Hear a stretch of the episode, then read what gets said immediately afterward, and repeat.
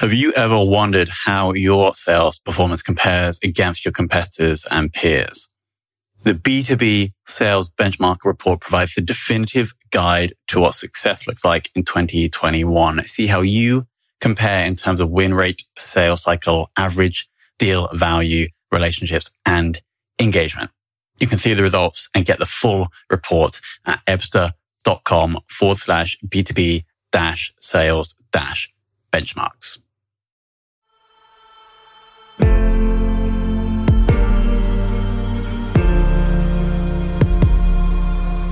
This is Sales Ops Demystified, the number one most downloaded podcast in sales operations. We invite the brightest minds in sales operations onto the show to deconstruct the why, what, and how behind rep productivity, forecasting, metrics, and all things revenue. This podcast is brought to you by Ebsta, the leading customer engagement platform for Salesforce.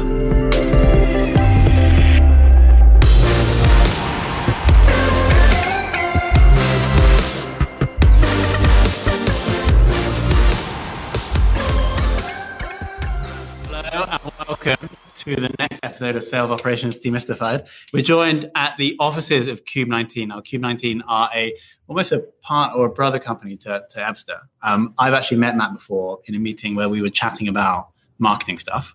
um, but Matt is actually pretty experienced on the sales side and sales management and sales operations. Yep, correct. Which is going to be super interesting because we've had a whole range of sales operations people on the webinar slash podcast, some of which have had no sales experience before, uh, but are in the operations role, some of which have kind of come through the sales journey. Mm-hmm. And I find this really interesting how well, actually, one of the questions we're going to go through is, is sales experience necessary? So we'll get yep. into that shortly. Um, so, as an admin, uh, I think everyone knows the webinar slash podcast is now live on iTunes. So if you Google search Sales Ops Demystified iTunes, you'll see it there. Um, and I want to thank everyone for attending and everyone for listening. And we're going to jump into the questions. Perfect. So let's kick off. Actually, probably with more of an open question to you, Matt, in your kind of journey to where you are today and also weaving Cube19 because I do quite want to talk about them as well. So okay. you could take it away. Yeah, not a problem at all. Hi, everyone. Thanks for joining us and thank you for having me as well. Um, so yeah, again, my name is Matthew Sarah. I'm head of sales now at Cube 19. And while I'm just head of sales by title, I actually manage all of our systems and sales enablement tools, as wow. well as our process, our company global pipeline, and then all of the things related to operations as well. Um, so quite an expansive list of things that uh, I'm accountable for. Um, but how my journey kind of really began, um, I got into tech sales back in 2010. Wow. Um, and I joined a company called NewsGator. And at the time, they were Microsoft North America Partner of the Year. Small company, uh, maybe about 70 people at the time. Um, and they had built a social sharing platform based on uh, SharePoint, which is in the Microsoft stack ironically enough, um, I had taken a step back from being in a full sales cycle and managing that to just doing business development work because mm. I was really fascinated by the product and what it was doing for the clients and the market. So I joined with them, and within about a month of that, Microsoft bought our biggest competitor for 1.4 billion dollars. Oh, really? So immediately, uh, as you can imagine, when Microsoft says stop calling NewsGator, people tend to listen. So while that was uh, a tough pill to swallow for a lot of us, uh, it actually opened the door to a lot of opportunities for me. Uh-huh. So from that um, people started leaving the organization, going to other places, um, obviously because of the circumstances. Mm-hmm. So as people left the organization, I was able to take on more accountability and mm-hmm. responsibility and kind of diversify my skill sets and competencies. Mm-hmm. So at that point, I started doing sales operations. I started managing the business development group, and then also doing sales as well. Um, from that, um, they already had a well-defined sales process because we had someone that was dedicated to that. So yeah. it was kind of you. That was somebody else. It was somebody prior to okay. Yeah, his name was Dave. Great guy. Um, so he had really laid the foundation of success for us. So mm. it was more or less letting me dip my toe in the water and see what he had already done and how it worked, and just make incremental improvements on that. Yeah. Um, from there, kind of an interesting story. Uh, a, a woman named Rebecca had been trying to recruit me for months and months to join an organization and I kept telling her no, that I was dedicated and loyal to this organization. I'm going to stay.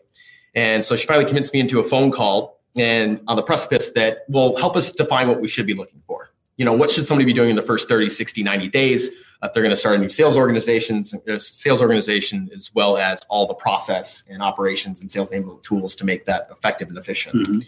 So little did I know the CEO was actually on that phone call. Um, so immediately after that, they called me back and asked if I would come come to an interview. So you must have.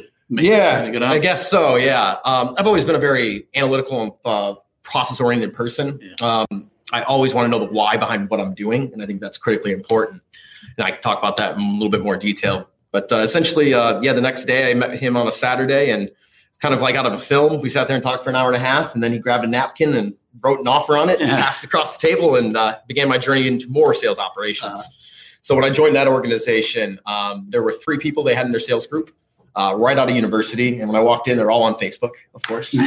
um, and they had absolutely no process in place. Um, they had nothing done in the CRM, which at the time was Salesforce. Um, they had no other tools that they were using whatsoever. So it was pretty much a clean slate. So from that, I grew that organization with the help of many other people, obviously, from three to 35 reps, and from the initial annual run rate of about 200,000 to an annual recurring revenue of upwards of 15, 20 million, something nice. like that. Yep. So, so you, your role there was specifically operations? It wasn't actually. So I've always straddled the fence. Um, mm. It's one of those things when people think you're good at something, they're going to keep asking you to do it, yeah. and I have a hard time saying no. Um, so I was in charge of initially. I had my own individual quota. I managed the sales organization. Throughout the whole time, then, you had your own. Yeah. Cool, Well, halfway through the role, okay. and then just manage the sales organization, both in terms of operations as well as sales enablement and yeah. leadership as well. Nice. Yeah. And so that the, the end of that role takes us up to which year? That took us up to 2017. So, okay. yep. So that was about six years of that, uh, three years there, and a couple years, yeah. and three years at uh, NewsGator as well. And, and, why did you choose to leave the second one? Well, quite frankly, I wasn't a lot of challenge left. Um, my CSO was actually one of the investors in the company, uh-huh. so there was no more upward mobility for me. And quite frankly, I'm one of those people, even if I'm really good at something, if I'm not being challenged, yeah. I can get quite complacent. Um, and there was a day where when I was sitting with one of my representatives and he asked me to help him write this email. And about five minutes had gone by, he's like, Why haven't you written anything? And he's like, You've written this email 10 times already today, just reword it. And I was like, That's the problem. I'm no longer being challenged. Mm-hmm. I think at that moment he looked at me and said, "You're going to quit, aren't you?" so, um, and you know, there was just a lot of other circumstances as well. They're a great company; they treated me very well. Uh, really appreciated all the friendships and colleagues I made over that course of the time there. Um, but always wanted to work overseas as well, and so really wanted to get that international business experience. And mm-hmm. the company had also grown from 30 people. I was number 30 to 250 plus. Mm. I really enjoy that kind of seed funding all the way through Series A, Series A and B, yeah. and then to exit. So when it starts to get a little bit too big and there's a lot of uh, kind of not a lot of creativity left, that's when I kind of decided to make a move. So the role that you have at the moment, did that start off as head of sales? The role here, yeah, the Cube 19, yes. So the title was always head of sales. Yeah. Um, but again, one of the things that they were really looking for was to kind of codify their entire process, mm. really make sure that they understood, you know, from A to Z what they needed to do to drive efficiencies within the business and how you can focus on the right activity at the right time and mm. how you can use data essentially to to work more effectively and smarter, not just as hard. Hence sales operations. Yeah, guess so. So, in answer to the question, how did you get into sales operations? You actually that first role was in the field, but then you've kind of been doing everything management, sales, and operations throughout your whole career. Yeah, pretty much. So, yeah. so right now in the cube role, if you had to try, and it might not be possible, but try and split your time between those three areas in terms of the percentage, what percentage do you spend time selling, what percentage do you spend time managing, and then operating? It's a good question. I, I think in any role, time management is probably one of the things that everyone struggles with from time to time for me, um, when I first came in, it, there wasn't a whole lot of process that was well defined. Um, everybody had been just getting on by doing it their own way, mm. um, so we didn't really have a well defined structure even for you know when is when should an opportunity be an opportunity? When should you close out an opportunity? Mm. Just kind of some basic stuff, right? And everybody was going on gut. Well, I think they're going to buy one day. It's like, well, you think that's great. Um, glad that you're optimistic, mm. but let's let's put some actual evidence behind that. Um, so for the first three to six months I was here, I actually just focused on kind of reviewing what they actually had in place because there's not a, there's no sense in changing things that are already working. Mm-hmm. Um, you don't want to convolute the process. You don't want to make too much change at once, where people just kind of throw their hands up and feel overwhelmed. So focused uh, those first three to six months on just purely reviewing their current CRM, which is Salesforce, looking at that process um, all the way through and how it also has knock-on effect to CS to implementation to all the different groups and business units within Cube 19.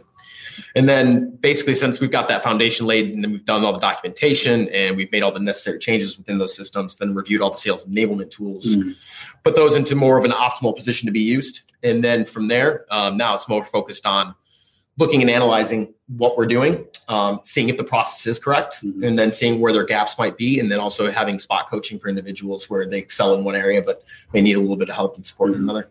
So, in terms of the actual amount of time you spend selling at the moment, um, probably 30%, not mm-hmm. much. Um, we have a really good team. Um, so we hire really good talent. Uh-huh. Um, so where I usually come in is around strategy. So when we're going into a discovery call, um, or what do they want to get out of that discovery call? How are you going to align on next steps? Mm-hmm. Um, putting in together negotiation strategies and things like that. So nice. I'm not doing any demos or anything like yeah. that at this point. And how big is the sales organization at Cube 19 at the moment? So at the moment we are 10 right now. Nice. Um, we started when I started, I think it was about six. Okay. Um, so we hired an entire business development group to mm-hmm. kind of help territory map. Um, the market we serve, which is the recruitment industry, is pretty expansive, and there's an extremely mm-hmm. long tail of the market. Yeah. So out of I don't know 20,000 recruiting agencies just in the UK, a majority, if not 60 to 70 percent of those, are sub 10 users. And obviously, you can't buy the data to see which CRMs they're using, which are built on top of from an analytics perspective. So interesting. Yep. Question, and I think we may have alluded to this already, is what you think makes a really good sales operations person? Yeah. There's it's, it's an easier question than it's going to sound, um, but really helping people understand the why behind what they're doing. Um, when I first started my career in 2007 out of university, um, my boss told me to do something, I just jumped and did it. Right? This is like if you don't do it, you're going to be in trouble. Now we've kind of grown up in this generation of immediacy, and we have access to information at our fingertips. And so inevitably, the first question most people get when they're told to do something is why. Mm-hmm. Right? Why should I make 100 calls?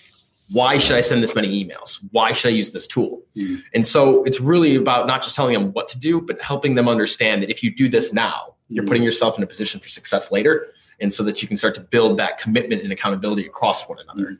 So instead of just telling someone that, hey, you need to enter information into the CRM so that we can track conversion rates across stages, for example, mm-hmm. explain to them why that's important. So it could be something as simple as, you know, we want to measure loss rates and we want to win, we want to win quickly, but we want to lose more quickly. Um, if you've not done a really good discovery call and then you're holding on to it and you've got happy ears thinking that you believe they're going to sell, you end up spending an exorbitant amount of time working with deals that you know may close, but the probability of that could be 20 to 30 percent. Whereas if mm. you just get people and uh, organizations out of your pipeline that aren't committed, aren't serious, or don't have well-defined use cases, um, then you're just going to be wasting your time, quite frankly. So what you're actually saying, I think, is the manage or like influence, which is in my mind like part of management is really important to be able to get the sales team that you're working with to change the way they work. Yeah, exactly. Because if you don't, if you can't do that, then they're not going to listen to anything you say. Exactly. And from a sales operations perspective, I mean, can't measure what's not there. Mm-hmm. Um, and you know, you you can put documentation in place, and you can have it very accessible for everyone um, to go back to and refer to. But quite frankly, people tend to stick to their habits; and they fall back into those bad habits. Uh-huh. Um, so it's about just helping them understand that if, if you can give us this information, I can better analyze where we can win for you in, in these areas. Mm-hmm. Um, so really helping it be very specific to the individual. So yeah, I think it's important instead of just saying, oh, you need to make sure that this field's updated or you've mm-hmm. done this and you've sent out this many emails or you followed up on these inbound lead process. It's it's also just as important to explain the the why behind everything we're doing. Yeah. Because then people buy into it more when they understand what the value is for them and how they can provide value. Um, so really that that's the two things that most people look at is the V's. Like I want to be valuable and I want to provide value. And if you can explain how they can do that, they're going to be in a much more better position to carry that ball forward and keep doing it consistently. Because we ask this question with every guest, and it's quite interesting because some people focus on the, I say, hard skills. So like they, they need to be analytical, or you need to do this and this. And other people are more like you need to be able to influence and work with people. So it's like the soft side, that's like the hard side. Um, and I find that really interesting how the role you, you really need to be to know your numbers and analyze data, mm-hmm. and then you also really have to have this uh, almost like management and influence skills, right? Mm-hmm. Yeah, I mean, effective communication, and I always joke with people. Um, although I've always been really good at uh, external selling, I think I'm better at internal selling, Mm. getting people to buy into what we're doing and Mm. why it's important to them instead of saying that the business is asking you to do this. So, yeah, the more you can effectively communicate what you're asking people to do and what the benefit is to them, you're just going to be in a much better position. Next, onto my favorite question of this whole podcast is: Do you think sales experience is a necessity to be an effective sales operations person? No, no. I there's some I think some tangible benefits. Mm. Um, What, what are the benefits? I I mean, you know, what's if you've lived that role, you know how tough it can be, and how many different balls are up in the air at one time, and how many times you have different fields you're supposed to be entering information into. Um, so, from a sales perspective, you get the kind of cloud that they're living in every day, and how do you drive organization, attention to detail, Mhm. follow up, and follow through, and at the highest quality possible. Um, so, it's about understanding how you can mitigate all the noise. So, you as a sales operations person may be asking them to do this thing, but they've been asked for 15 other things this day, Mm. not just by their internal colleagues, but then 15 things by the prospects they're potentially working with or Mm. existing clients. So one of the things I always do with people is, you know, if they come and ask me for something, I'll say, more than happy to do that. Can you explain the use case? And if they can explain it and articulate it well, then I say, okay, here are the 20 things I have on my list right now. Where do you think this should fit in? Mhm. And then we come to an agreement on how we can drive that together. But in the meantime, what should you be doing to, to kind of be self-sufficient as well?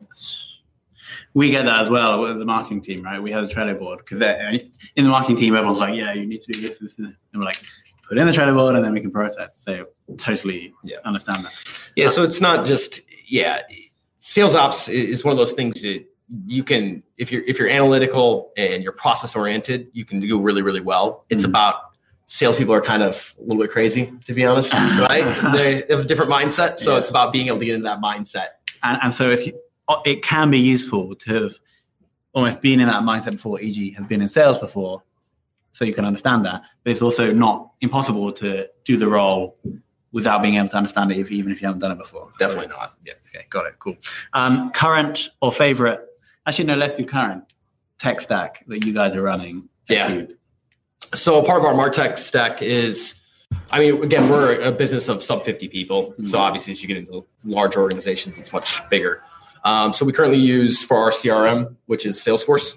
Uh, we obviously use Ebsta for our email campaigns and integration into Salesforce to track all those activities those metrics and to do business development work um, and basically manage the sales cycle and communication. Uh, we also use Jiminy, uh, which is a conference Yeah, tool. yeah. Yep, really good tool. To, we use it for coaching as well. Um, we can create playlists so that people can listen back to different segments of a sales process. We've even created an entire onboarding platform within that. So we just basically hand them the playlist and say, To a hey, new- start listening to a new hire. So you have is that like e- extracts from real customer calls Mhm.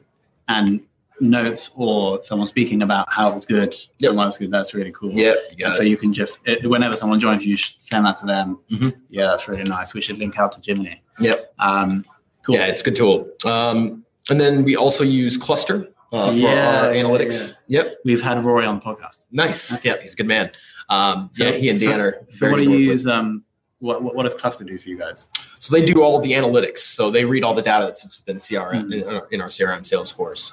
Um, so we have dashboards for each individual, for each team. Um, so in, in Kluster, so Kluster. it sits on top of Salesforce and, Mhm. and gives you more insights about what you were doing. Yeah, exactly. If anybody knows anything about any CRM, the Mm. reporting, look, you can get the information, but the biggest problems with data are either you can't get the information, I can get it, but I can't get it in real time, or I don't trust the quality of the data. Yeah. Um, and then every decision we make in sales operations is based off of flawed reasoning and flawed data, which means we're going to further exacerbate poor go-to-market strategies. Mhm. So, yeah, we use Kluster to help not just manage performance and set targets. We're not a very uh, hit you over the head kind of business. You know, we have targets of like let's say 40 calls, but Mhm. the real target is how many ops have you created in the business development group? How many of those have moved on to a certain stage within the process so they're sales qualified? Um, you know, from a sales perspective, it's you know about the optionality in the pipeline, as I refer to it as. So you know, you don't want to have just a couple big deals in your pipeline, and you know, at varying stages, you want different size deals that have different velocities throughout the sales process. So, yep, Kluster helps us read time and stage. They help us kind of any metric you really want. Um, they can help surface for you and be able to kind of identify, you know, where things are happening. Um, so they do inflow and outflow too. So when you look at a new month and you're like, oh, I've got a million quid in the pipeline. Mhm. Well, how much of that flowed and pushed from the last month, and how much of it's still viable, right? So really getting Nice. the behind the information, which is Uh-huh. key. um, instead of just looking at a vanity metric, which is 1 million in the pipeline, right?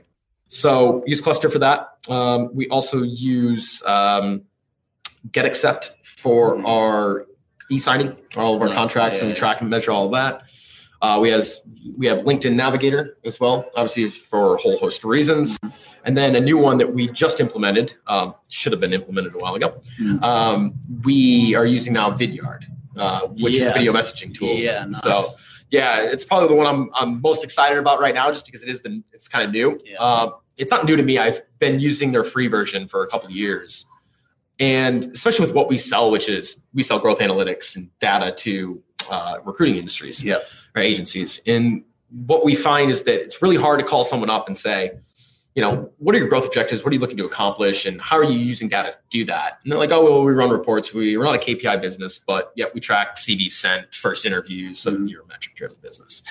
Um, but um, I think for us, being able to show software to get them be interested right then and there, it's gotten us a lot better engagement, and a lot better conversion. Ah, So when we were still on the free trial, uh, one of my sales representatives, Tom, he actually sent out a Vidyard, just complete pitch, two and a half minutes, sent it out. The guy wrote back, great pitch, call me right now. really? Right. So I think So Vidyard just Yeah. to jump in. It allows you to do really sweet, fast screen recording videos with your face that you can ping it does. Um, and then with the actual paid version, you can have libraries of content. So basically, I can Nice. carousel videos, I can gate them, I can uh, have a call to action at the end of them, I can Nice. integrate it directly into our website within a microsite essentially, so that they can yeah. transverse from my email that goes out. They click the link uh, on the video.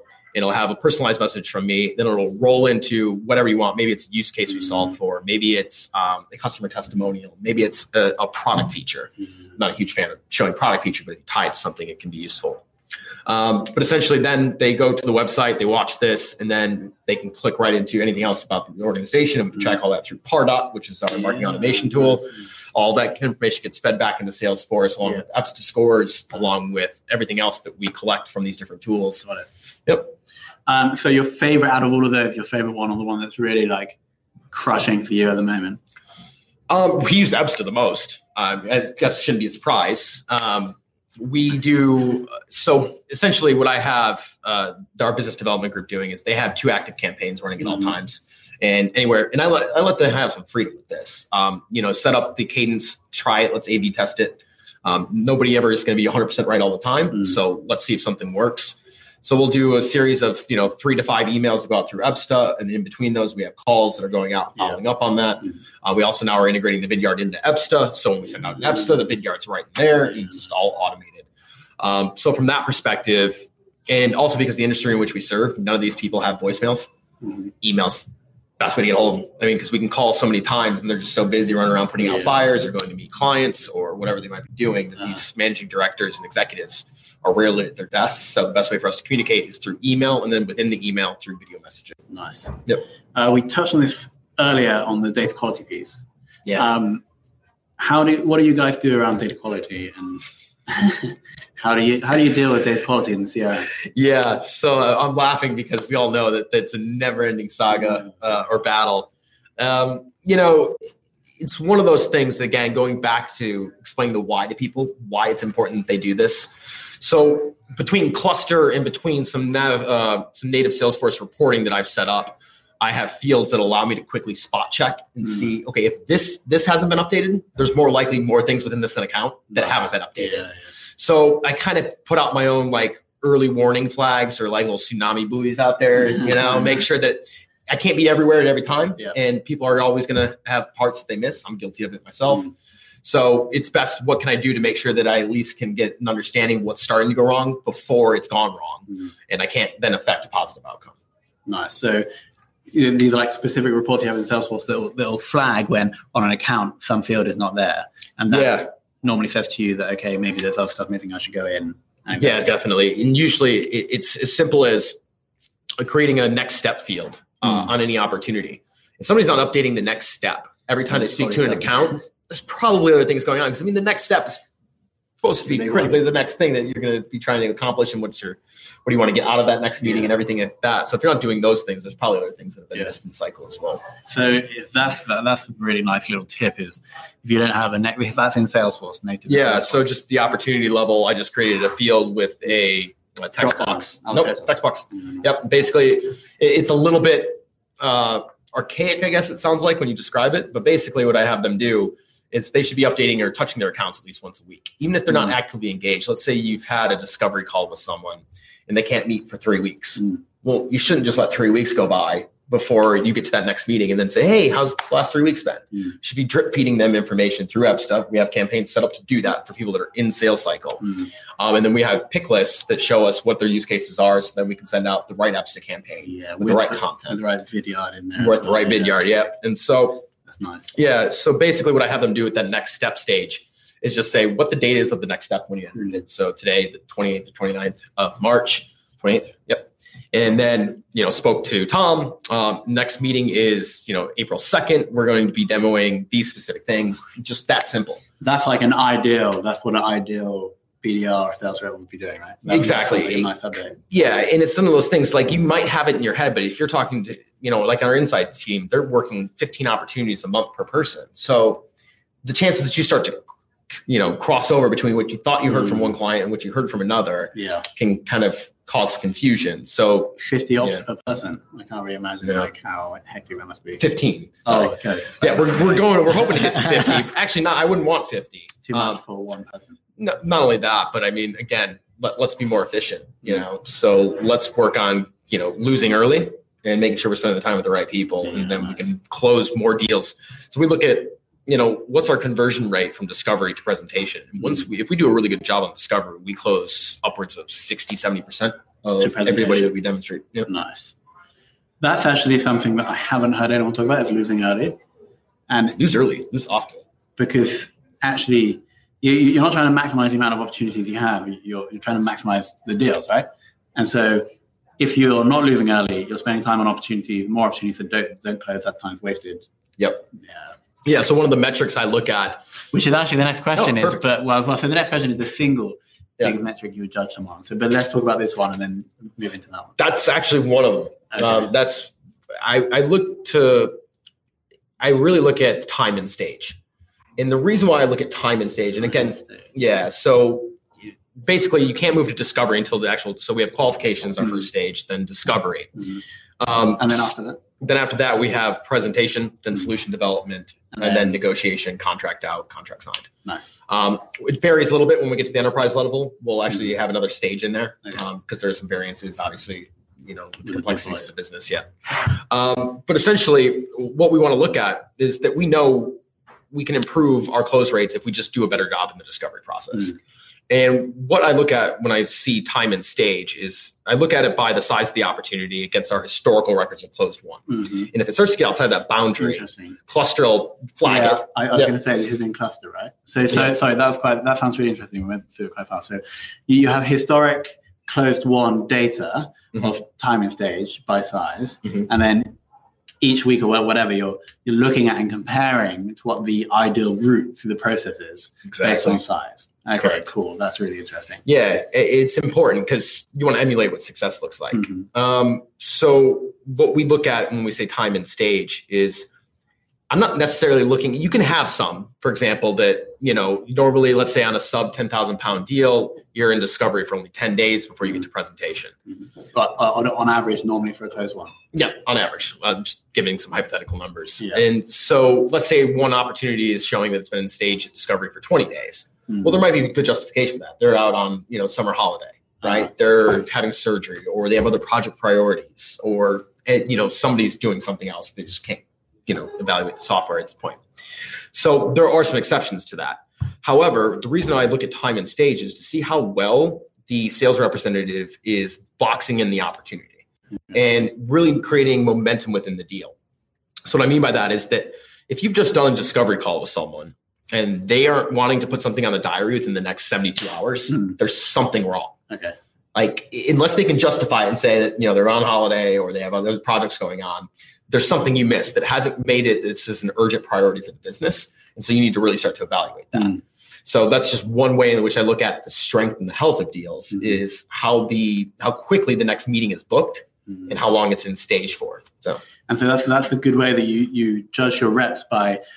You know, you could, you could have a report that says average time in that stage over the past six months by rep, Mhm. and then you could see that potentially a low performing rep would have maybe a longer time of stage. Yep. Is that right? Correct. Yeah, because usually what will happen um, for newer reps, um, they'll get to the end of the discovery call, or the good one is the end of a product demonstration. Mm. Like, so what do you think next step should be? I don't. From a sales perspective, you always want to say, typically based on our experience, if if you want to talk next steps, we would set up a time within 72 hours of today, give you some time to think it over, have internal discussions. And if everything is aligned with us being able to help solve for your use cases, goals, and objectives, we can talk about ROI, pricing, implementation, everything thereafter And then, yeah, that's and, and you pick the date. You say 72 hours. Uh-huh. And this is kind of a, and let them push back. And if they say, no, can't do that, we need more time, that's fine. Hmm. But when you leave it just completely open ended, inevitably somebody's going to give you a, a very artificial time frame. Like, ah, call me in two weeks. yeah. And then there's nothing on the diary. So that's the next momentum, piece. you lose the momentum Yeah. of the deal. And it, then you got to start asking yourself as the representative, why is it that they don't want to just, they're blowing me off and just saying two weeks? Hmm. Red flag should be going off in your mind right there. This is a sales masterclass. It's not just sales operations here, right? This is a sales masterclass. I, I'm conscious we didn't ask the audience. Do, do you have any questions come through? Okay, what have we got from James Nolan? Uh, what are the best metrics that provide coaching opportunities for junior sales? Yeah. Thank you, James. Yeah, good question. Um, so depends on what you're looking to accomplish. So when people first start our organization in the first three months, we give them soft metrics. We're not asking them to actually set any opportunities. You know, if they do great, we'll, give them credit for that, obviously. But it's more about learning our process. And so we actually will give commissions out if you just follow our process. So Really? It's ironic that in sales you get paid to do you get paid a basic to do just your job, and then we'll quota you on top of it just to do your job. Mhm. Um, but it's because we really want to drive the right behavior from the onset. How do you, like, metric wise, how do you know if someone's following the process? Yep. So basically, we set all the targets and everything within Klusters. So we look at all the typical KPIs. So you know, uh, calls to prospects, emails, how many active campaigns are running, how many people you have in those campaigns, Mm. what's the uh, percentage of conversion rate across those. The reason why that's important to us is I let them kind of have some creativity, so that if they want to create some messaging and it works really well, great, we'll emulate that across the business. Mm. So those are pretty standard. Um, some of the other things we look at though are how well are they at territory mapping. Um, so what we can look at is I can run a report in Salesforce and say, all right, show me all these accounts that have these missing fields. Mm. Um, so basically, I don't know who the managing director is. I don't know their CRM. I don't know these basic principles on whether I can even sell to them, maybe. Um, so we and then have them targeted on that, being able to uncover new opportunities in the marketplace. We also target them on creating and finding new opportunities that aren't in the CRM. Yeah. Um, really helping kind of coach them in uh, the business development set, Nice. setup. From a sales perspective, you know, the first things that we start to look at are from a metric standpoint. hmm, we look first at you know how well they can. They have to be demo certified and discovery certified before we'll let them actually ever Yeah. take a phone call. Um, but what we're really looking for on those metrics is how quickly do they convert a discovery call to a presentation? Yeah. Because time kills all deals, right? Mm. So it's really about that last five minutes of a conversation is almost always the most pivotal. Uh-huh. And so is the first five. Kind of you people tend to know what they want to show based on what they learned in the first five minutes. And then they just think that at the end somebody's going to say, "Let me buy." Mm. That's never going to happen Yeah. in most cases. So we look at yeah, time to get someone moving through the process and the velocity of those deals. I think that's the big one for us. And then also, how many opportunities are they creating? And then also importantly, how much optionality do they have in their pipeline? So again, if you've created five opportunities and our average deal size is say ten thousand pounds, and these are all hundred thousand pound opportunities, Mm. I'm going to say congratulations. But that's six to nine months down the road. You've got nothing right now. Mm. Um, so we target them specifically on outreach to different size and segments of the market. Yeah. So when I look at activity and I say, okay, you made 40 calls, that's great. But who do those 40 calls go to? You could have made 40 calls to one client. That's not going to be very Mhm. productive. You could have made 40 calls to 40 different people. Probably also not that productive. Um, so we look for a concerted, concentrated effort around accounts. So the other thing that we do uh, to answer your question, James, is we create short lists in Salesforce. So prospect list one, prospect list two, and then a short list. So essentially, every week they come in and they say, okay, I'm going to put 20 accounts into prospect list one, 20 accounts into prospect list two. There's an eight to 10 touch outreach campaign with that over the course of two weeks. And they alternate between prospect list one and prospect list two every day. Anyone that engages with any of the content moves to the short list, mm-hmm. and that becomes something that they're more proactive and actually making more calls into yeah. and things like that. Nice. Um, you really deep. You can tell that you like really, really hopefully I'm passionate about this. yes. Um, any, any more questions, Josh? We finish. Okay. So final question. Um, is there someone out there who really who, who you really look up to specifically in sales operations or who has taught you stuff about that before? You know, I it's interesting because when I first got into sales operations, it was by by way of people leaving the business, yeah, yeah. so I didn't have the ah, mentor. Uh, but as I mentioned, Dave had already set up a really good process, and mm-hmm. he we were such a close knit group of uh, colleagues that I would call him up and I could mm-hmm. still rely on him to be like, well, why did you do this? You know, how do I make the changes? I literally taught myself Salesforce from looking at YouTube videos. I really, which is scary for anybody to think that I have sysadmin rights and yeah. own our CRM, but yeah, I, I very cautious about what I do, and I make sure that if it is outside of my competencies, that I, I, get someone else. But um, other than that, I've I really honestly for sales operations relied on salespeople. I would go talk to them, and be like, "What do you hate the most? Nice. What do you like? Like, and just seeing what they wanted and why, and understanding, and then telling them whether or not they were right, and we yeah. can make this more streamlined. But then I'd say, in addition to that, um, there's a lot of good resources online. A lot of good people you can learn and connect with. Uh, Jake, uh, a gentleman out here, Kairoya. Uh, what's, his, what's his name? Sorry, Jake. Kairoya. Cool. Uh, I think we actually have, to have Jake line up for the podcast maybe. Perfect. Yeah, he's a he's a fantastic guy. He's okay. really smart and switched on. So I actually been trying to schedule a lunch with him to pick his nice. brain for a little while. Yeah, yeah. yeah. um, awesome. Well, if anybody is interested, or if anyone works for a recruitment company, yeah, and they don't, they're not currently using Cube19, then I highly recommend reaching out to Matt, Matt, Matt at cube19.com. That is correct. Cool. I highly recommend reaching out. Um, thanks so much for coming on. I felt like I learned a lot about both sales. I love that, that spiel that you do at the end, and also sales operations. I really like the thing about using Kluster. I Actually, shout out to Kluster for making a sweet tool, comparing what best in class for you guys or, or like the, the normal flow is, and then comparing using that to judge your the deals in pipeline. We have a question. Okay, we got one more question. Uh, Jay, okay. Maybe we will. This looks like a big one. Jay is actually on the line. Yeah. Hey, Jay. Hey, Jay. How do you leverage Kluster to forecast for the month or quarter? Do you ask your reps to forecast and use that, or use analytics and conversion rates to make your own forecast? Now, Matt, we can answer this if we can condense it because I don't want to overrun into 60 seconds. Are you confident? I can do that. Sweet. Thank you, Jay. You know, I'm American. We talk a lot. um, yeah, thanks, Jay. Um, so yeah, we do it within Kluster, and yeah, I always have the team first take a stab at what their forecast is, both in terms of commits and best case on a month and quarterly basis, um, because I want them to take some onus and responsibility. And so when they come to me and they are like, "Here's my number," we pick it apart. Why is why is this a deal you're committing? Let's start with those ones that you feel really strongly about, um, and then see what risk may exist in the deal and how we can mitigate against that. We also look at time and stage. If you're committing a deal to me that's been sitting in presentation for 50 days, I'm going to say, well, what makes you think they're going to engage with you now? Right? I know you did all this work and they said they were excited, but they've mm-hmm. gone dark on you now. Something's going on there. And then what's the strategy we put into play for that? Um, and then we weight the pipeline, obviously. Um, so each stage has a different percentage of probability to close. Now, some people counter argue that and say, well, you can't get a percentage of a deal. But also, especially at the inside level, um, we have deals that'll come in and we'll close in four days. So you can't really forecast that. Yeah. So because of those situations, you have to wait the pipeline. And so we have enough optionality across the pipeline. We have 10 deals, you know, across five different stages. I'll take the average of those, add those up and say, okay, you're going to commit this number. Mm-hmm. You're not necessarily committing a deal at the beginning of the month. Mm-hmm. This is for inside. Field and enterprise, obviously, they're very specific. Yeah. But yeah, for inside, it's again just committing based on a number. Nice. Awesome. We will finish that. I think that was that 60 seconds. I think so. so. um, Matt, again, thank you so much. Anybody uh, interested in Cube19, I will go to cube19.com or I'll drop Matt an email, matt at cube19. Thank you so much for coming on. Yeah, thank you.